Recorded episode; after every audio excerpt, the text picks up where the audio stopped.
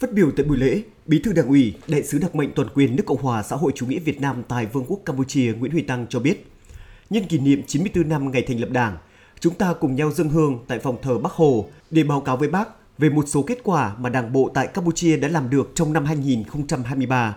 Đảng ủy tại Campuchia đã chỉ đạo cấp ủy các chi bộ, tổ chức đảng trực thuộc tăng cường công tác lãnh đạo cơ quan, đơn vị, chủ động triển khai các hoạt động phù hợp với tình hình mới, đặc biệt làm tốt công tác chính trị tư tưởng, kịp thời quán triệt các chỉ thị, nghị quyết của Đảng để cán bộ, đảng viên, quần chúng giữ vững lập trường, yên tâm công tác, giữ vững đoàn kết nội bộ, hoàn thành xuất sắc nhiệm vụ được giao.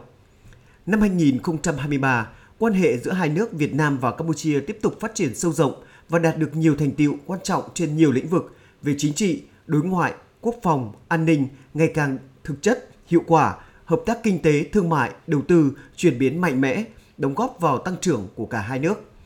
Trong năm 2023, hai nước đã trao đổi trên 60 đoàn, trong đó có 4 đoàn cấp cao, chưa kể nhiều đoàn nhỏ lẻ, gặp gỡ, giao lưu giữa các địa phương, quân khu, các tổ chức hội đoàn và quân chúng hai nước.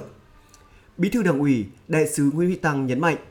chúng ta có thể tự hào nói rằng năm 2023, toàn thể Đảng bộ chúng ta đã triển khai thực hiện và hoàn thành xuất sắc các nhiệm vụ chính trị được giao trên tất cả các lĩnh vực công tác, từ chính trị, kinh tế, quốc phòng, an ninh, văn hóa, tuyên truyền đối ngoại, bảo hộ công dân và công tác đối với người gốc Việt tại Campuchia, góp phần thực hiện thành công đường lối đối ngoại của Đảng theo tinh thần nghị quyết Đại hội 13 của Đảng, nghị quyết Đại hội Đảng bộ Bộ Ngoại giao lần thứ 28, nghị quyết Hội nghị Ngoại giao lần thứ 31, đảm bảo cao nhất lợi ích của Việt Nam tại Campuchia, đồng thời tăng cường và thắt chặt hơn nữa mối quan hệ hữu nghị truyền thống tốt đẹp giữa hai nước Việt Nam và Campuchia.